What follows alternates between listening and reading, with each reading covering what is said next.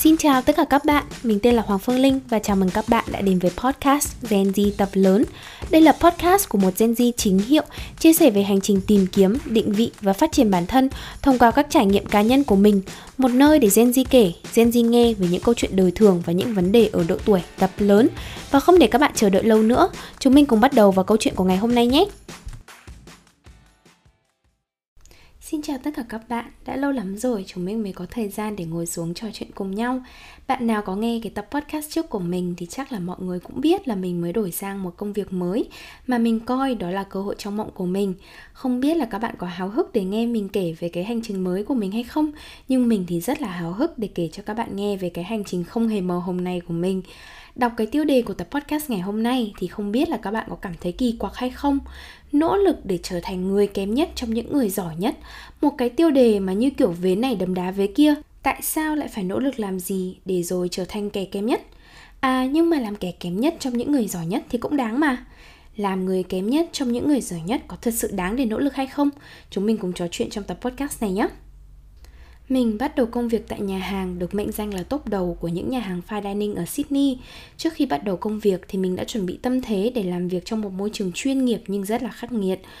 Nhưng mình không hề tiên đoán được là mình sẽ làm việc với ai và họ dày dặn kinh nghiệm như thế nào. Mình làm việc trong lĩnh vực nhà hàng thì cũng được khoảng 3 năm rồi, làm việc đủ ở các mô hình nhà hàng khác nhau. Dù biết là khi nói đến nghề sommelier hay là chuyên gia về rượu thì mình vẫn chỉ là một mầm non sơ sinh hay một nụ hoa còn chưa kịp nở. Nhưng nói về thái độ và khả năng học việc của mình thì mình tự biết là mình học rất là nhanh và chẳng có khía cạnh nào trong ngành nhà hàng có thể thách thức được mình cả. Thế rồi cuộc đời nó vùi dập mình không đứng nổi dậy cái ngày đầu tiên mà mình đi làm thì mình phát hiện ra là cái bạn food runner Vốn là cái vị trí thấp nhất và đòi hỏi ít nhất kinh nghiệm trong nhà hàng, Thì bạn ý cũng có tới 10 năm kinh nghiệm trong ngành, và có kinh nghiệm phục vụ trong các nhà hàng Michelin ở nước của bạn ý. Nghĩa là một người đang làm ở cái vị trí đòi hỏi ít kỹ năng và kinh nghiệm hơn cái vị trí của mình. Họ cũng có tuổi nghề bằng nửa số tuổi đời của mình mình dần khám phá ra những cái bí mật nghề nghiệp của những đồng nghiệp của mình. Một nửa số nhân viên phục vụ trong nhà hàng đã làm ở đây ít nhất 10 năm và có tới trên dưới 20 năm kinh nghiệm trong nghề. Một người phục vụ, họ đã từng là General Manager hay tiếng Việt gọi là tổng quản lý của một chuỗi nhà hàng nổi tiếng ở Sydney và bây giờ thì ông ấy nghỉ hưu về đây chỉ để làm phục vụ. Trong nhóm phụ trách rượu vang của mình thì ông wine director khỏi phải nói rồi bởi vì họ rất là giỏi thì họ mới được lên làm director. Nhưng đến cả cái ông trợ lý của ông wine director, ông ấy cũng đã từng làm head sommelier nghĩa là trưởng bộ phận rượu vang cho nhà hàng từ năm 20 tuổi và có 10 năm kinh nghiệm làm group wine director nghĩa là tổng quản lý chương trình rượu vang cho bốn nhà hàng khác nhau ở Sydney và rồi cuối cùng ông ấy hạ cánh ở đây để trở thành một người trợ lý nghĩa là mình nói không phải là phóng đại mà là ông ý bắt đầu sự nghiệp khi mình còn chưa được thụ thai trong bụng mẹ và mình một năm kinh nghiệm trong ngành rượu vang với tổng cộng 3 năm kinh nghiệm trong ngành dịch vụ không ai khác chính là mình, người ít kinh nghiệm nhất trong những người được coi là rất giỏi và dày dặn kinh nghiệm, nếu không nói họ là những người giỏi nhất trong ngành. Thay vì cảm thấy tự hào về bản thân vì trở thành người trẻ nhất làm việc trong một cái nhà hàng toàn các U40 thì mình bị rơi vào trạng thái của một kẻ giả mạo hay tiếng Anh gọi là imposter syndrome. Không một ngày nào đi làm về mà mình không rơm rớm nước mắt vì áp lực. Không một ngày nào là mình không khóc vì lo sợ trước khi ra khỏi nhà để đến chỗ làm. Không một ngày nào là mình không mơ thấy công việc khi mà mình đi ngủ bởi vì mình quá quá là áp lực. Mỗi tuần trôi qua, mình lại nghĩ là hay thôi, mình bỏ cuộc. Giấc mơ màu hồng bỗng chốc trở thành cơn ác mộng của mình. Ngay cả khi chẳng ai bắt ép mình phải trở thành người giỏi nhất, Thì mình vẫn tự trì chiết bản thân vì cảm thấy mình không đủ. Ngay cả khi những cái người quản lý đều dặn dò mình hàng ngày là mình cứ từ từ bình tĩnh thôi, Bởi vì làm việc ở đây không hề dễ dàng một chút nào cả, Và bản thân mình đang làm rất tốt rồi. Mình vẫn cảm thấy áp lực khi mình chưa thể thuần thục công việc như những người xung quanh. Mình muốn bỏ cuộc chỉ vì mình sợ cái cảm giác bản thân mình thấp kém. Một con người luôn ép bản thân phải dẫn đầu như mình thì sao có thể chấp nhận được bản thân mình là người kém nhất. Nhưng mình chẳng thể nào từ bỏ một cơ hội trong mơ, một cái bệ phóng tên lửa cho sự nghiệp của mình chỉ vì cái tôi của mình quá lớn như vậy được. Đây chẳng phải là lần đầu tiên mình trầm cảm khi nhận ra mình là kẻ kém nhất trong những người được cho rằng là giỏi nhất. Đây cũng chẳng phải lần đầu tiên mình nghĩ bản thân mình không xứng đáng với những vị trí mà mình đang có và luôn đeo đẳng nỗi sợ trong mình là người khác. Một ngày nào đó sẽ phát hiện ra những điểm yếu của mình. Lần đầu tiên mình nhận ra được mình là người thấp kém nhất khi mình nhận kết quả bài kiểm tra tiếng Anh đầu vào của một lớp luyện thi học bổng. Hồi đó là năm mình học lớp 9, nghĩa là mình học tiếng Anh cũng được 9 năm rồi, nhưng trong suốt 9 năm đó thì cũng chẳng bao giờ mình tập trung học hành tiếng Anh cho tử tế cả. Lúc đó mình ngồi thi chung với các bạn từ các trường chuyên, lớp chọn, toàn các bạn học AMS hay là các bạn học trường quốc tế. Mình nhận về điểm kiểm tra là tầm 13 điểm trên tổng điểm 50 gì đó. Nói chung là thấp nhất lớp và cái bạn thấp thứ nhì bỏ xa mình tới tận 10 hay là 20 điểm. Bao nhiêu năm trôi qua thì mình vẫn không thể nào quên được cái ánh mắt khinh bỉ mà cả lớp quay lại nhìn mình. Dù biết tiếng Anh luôn là sở khổ của bản thân, nhưng cái cô bé ngạo mạn lúc nào cũng đứng nhất lớp thời đó không cho phép bản thân mình kém cỏi hơn bất cứ ai như một cái luật bất thành văn đối với bản thân mình. Dù mình không trực tiếp thể hiện ra hay là nói ra ngoài, nhưng mình luôn luôn cạnh tranh để trở thành người giỏi nhất trong mọi bối cảnh. Nhưng cái ngày hôm ấy thì mình biết thế nào là cảm giác của một kẻ thua cuộc khi mình trở thành người kém nhất trong cái tập thể đó. Mình đã nỗ lực đấu tranh để chinh phục cái kỳ thi đó tới cùng trong trạng thái lo sợ. Ngồi trong lớp mình sợ rằng là thầy cô sẽ bắt mình phải phát biểu khi mình không hề biết đáp án. Mình sợ là thầy cô sẽ bắt phải cháo bài với bạn bên cạnh để trách đáp án và bạn ấy sẽ biết là mình sai té tẻ lê, sai hết không có một câu nào đúng cả. Mình sợ cái cảm giác là thầy cô bắt mình đứng lên và đọc cái kết quả của cái bài kiểm tra của mình để thầy cô có thể ghi vào sổ và cả lớp lúc đấy sẽ biết mình một lần nữa lại là người kém nhất trong lớp. Mình không xứng đáng được ngồi trong cái lớp luyện thi học bổng này vì mình chẳng biết tí gì về tiếng Anh cả Cảm giác mình bắt đầu làm việc tại cái nhà hàng này nó giống y hệt cái cảm giác khi mình phát hiện ra mình là người kém nhất trong cái lớp tiếng Anh năm ấy. Ở chỗ làm cũ, vốn dĩ cũng là một nhà hàng có tên có tuổi. Mình luôn nhận được rất nhiều lời khen từ khách hàng về dịch vụ khách hàng của mình và những cái vốn hiểu biết của mình về rượu vang. Dù bản thân mình luôn biết mình còn rất kém cỏi trong lĩnh vực rượu vang, nhưng làm trong một môi trường mà ngày nào mình cũng nhận được lời khen từ đồng nghiệp, cấp trên và khách hàng thì mình luôn có một cái sự tự tin nhất định vào trình độ của mình.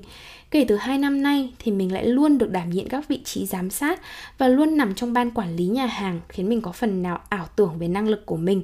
Dù biết 3 năm kinh nghiệm là quá nhỏ nhoi để có thể trở thành chuyên gia gia hay là người giỏi nhất trong bất kỳ lĩnh vực gì, nhưng vì mình đạt được những cái vị trí giám sát hay là quản lý quá sớm luôn làm việc với những người còn trẻ và chưa quá dày dặn kinh nghiệm nên vô tình mình trở thành ngôi sao sớm nổi. Nói thì cũng hơi ngượng miệng nhưng mà mình cũng nghĩ là mình bị mắc bệnh thành công sớm. Dù mình biết là mình chưa phải là quá thành công nhưng mà mẹ mình thì hay nói là mình bị mắc bệnh ngôi sao và việc mình đạt được những cái chức danh đấy quá sớm khiến mình khó chấp nhận việc quay về làm một nhân viên chưa kể lại là một người nhân viên ít kinh nghiệm nhất trong team, thì bảo sao mà mình không trầm cảm. Mình dần sợ sệt khi có ai đó hỏi mình về rượu, vì mình nhận ra là mình chẳng biết cái quái gì về rượu cả. Khi áp lực dần trở thành cái cuộc khủng hoảng tinh thần, thì mình đã phải ngồi xuống để trực tiếp chia sẻ những cái nỗi niềm của mình với ban quản lý nhà hàng, với hy vọng là mình có thể phần nào vơi đi cái nỗi sợ. Mình nói rằng là mình quá căng thẳng và áp lực, vì nghĩ rằng bản thân mình chưa thể hiện được 100% những gì mà mình muốn thể hiện. Và ông quản lý, ông ấy cười phá lên và ông ấy nói với mình Linh, bạn dừng ngay lại cái việc đặt tiêu chuẩn quá cao và áp lực bản thân mình phải đạt được những cái tiêu chuẩn đó đi. Vì ai cũng có thể thấy là bạn đang làm với 120% sự nỗ lực của mình trong khi những người khác, những cái người đồng nghiệp của bạn ấy, người ta chỉ bỏ ra có 70% công sức của họ thôi. Và đôi khi họ cũng không để tâm đến công việc như cách mà bạn đang để tâm đến công việc đâu. Có thể là bạn không nhìn thấy, chứ quản lý chúng tôi ai cũng có thể thấy là bạn đang làm rất tốt và học việc rất nhanh. Ai cũng hài lòng với chất lượng công việc của bạn. Ông quản lý khác nói với mình là Linh, mình đừng có mà áp lực và đừng so sánh mình với những người mà đã đi rất xa trên con đường sự nghiệp của họ. Bạn đang cố gắng chạy trước khi bạn có thể tập đi. You try to run before you can even walk. Bạn phải thả lỏng, cho phép bản thân mình nghỉ ngơi và phải tập cách đi chậm lại. Lúc này, mình mới nhận ra là mình đã quá khắc nghiệt với bản thân mình và mình đang mang trong mình quá nhiều đặc điểm của một kẻ mạo danh vì mình nghĩ rằng là mình đang ở vị trí của một người chuyên gia về rượu top đầu của nhà hàng. Mình đã nghĩ là mình ở cái vị trí đấy và mình cho rằng là vị trí của mình nó quá tầm với so với cái năng lực thực tế của mình. Mình thấy rằng là mình không xứng đáng có được cái vị trí này bởi vì là chẳng có ai một năm kinh nghiệm mà lại được làm sommelier trong một nhà hàng top đầu cả vì thế, mình đã phải cố gấp 5 gấp 10 người bình thường để mình cố gắng ép mình fit vào với cả cái tiêu chuẩn mà mình đề ra. Và lúc nào mình cũng cảm thấy là mình không thể nào hài lòng với chính mình được. Mình trở nên bực bội với bản thân mình vì những cái lỗi nhỏ nhặt nhất trong công việc, ngay cả khi những cái lỗi đấy chẳng ai phát hiện ra cả. Mình sợ người khác phát hiện ra rằng là mình thực tế chỉ là một cái thùng rỗng kêu to cuộc trò chuyện của mình với những người quản lý đã giúp mình xua tan đi được một phần căng thẳng mà mình đang cố giữ trong lòng bấy lâu nay. Trở thành người kém nhất trong những người giỏi nhất là một may mắn, nhưng mà đòi hỏi rất nhiều sự nỗ lực. Vì để có được cơ hội làm việc trong môi trường với những người giỏi, thì bản thân mình đã phải nỗ lực trong một khoảng thời gian dài trước đó để chứng minh năng lực vì thế nên có lẽ trước khi mình cảm thấy mặc cảm rằng mình là người kém nhất thì mình nên tự thưởng cho bản thân mình một tràng vỗ tay vì mình đã đi khá xa trên hành trình của mình để có thể đưa bản thân vào môi trường của những người giỏi. Dù biết là cảm giác mặc cảm khi mình thấp kém là một thứ cảm giác tồi tệ nhất,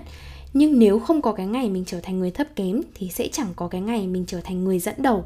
Mãi là người giỏi nhất, đôi khi nó lại là một cái dấu hiệu rằng mình đã chôn chân trong một cái vùng an toàn quá lâu rồi. Là người kém nhất cũng không đồng nghĩa là bản thân mình là một kẻ thất bại. Cái kỳ thi học bổng năm ấy mình là người kém nhất trong lớp luyện thi, thì mình đã vượt qua được cái kỳ thi đấy, vượt qua được cái bài thi chính thức và vượt qua được những cái bạn mà đã từng khinh bỉ mình để mình đạt được cái thành tựu mà mình muốn đạt được ở thời điểm đó sau 2 tháng vật vã với công việc hiện tại thì mình cũng đã tự tin và thuần thục hơn trong công việc để có thể đảm nhận công việc độc lập mà không cần sự hỗ trợ từ người khác. Nỗ lực để trở thành người kém nhất trong những người giỏi nhất là cả một cuộc hành trình nỗ lực. Nỗ lực để mình có được vị trí kém nhất đó, nỗ lực để vượt qua cái cảm giác mặc cảm mình là người kém nhất và nỗ lực để vượt lên ngang bằng với những người mà mình từng cho rằng họ là người giỏi nhất và họ giỏi hơn mình. Bạn thấy đấy, để là người kém nhất cũng đòi hỏi cả một quá trình nỗ lực. Một khi mình được làm một cái công việc mà đòi hỏi sự nỗ lực và bản thân mình còn nỗ lực chứ chưa bỏ cuộc thì nghĩa là mình không phải là một kẻ thất bại hay kém cỏi như cách mà bản thân mình đang tự định nghĩa chính mình mình mong rằng là cái tập podcast ngày hôm nay sẽ xoa dịu những cái căng thẳng, những cái áp lực của những bạn trẻ đang cảm thấy mình kém cỏi trong vị trí mà mình đảm nhiệm. Mong rằng cái tập podcast này sẽ nhắc nhở những cái perfectionist, những kẻ điên cuồng vì chủ nghĩa hoàn hảo giống như mình, có thể cho phép bản thân mình có những thời điểm không được hoàn hảo. Chúng mình được đứng ở vị trí chúng mình đang đứng là có lý do của nó cả Chẳng ai quyết định tuyển một người không có năng lực vào để đảm nhiệm vị trí họ được giao phó. Chẳng ai lại được học trong một ngôi trường hay một khóa học nào đó khi ban tuyển sinh không thấy năng lực hay tiềm năng của họ. Chúng mình có được những thành quả ngày hôm nay nghĩa là chúng mình xứng đáng có quyền tự hào về những thành quả đó. Và đôi khi sẽ có những lúc chúng mình không phải là người giỏi nhất, có những lúc chúng mình chưa thật sự quá giỏi với cái vị trí mà chúng mình đang đảm nhiệm nhưng mà rồi thời gian và sự nỗ lực sẽ giúp chúng mình đạt được những gì mà chúng mình có mà thôi. Thế nên là chúng mình phải tập cách đi chậm lại phải tập cách là chúng mình tập đi trước trước khi mà chúng mình chạy. Chứ đừng như mình là ngày nào ông quản lý cũng bảo là you just try to run before you can even walk và đó tất cả những điều mà mình muốn chia sẻ với các bạn trong tập podcast ngày hôm nay. À, cảm ơn các bạn đã nghe hết cái tập podcast ngày hôm nay của mình. Xin chào và hẹn gặp lại các bạn trong những tập podcast tiếp theo trên kênh Gen Z tập lớn. Bye bye!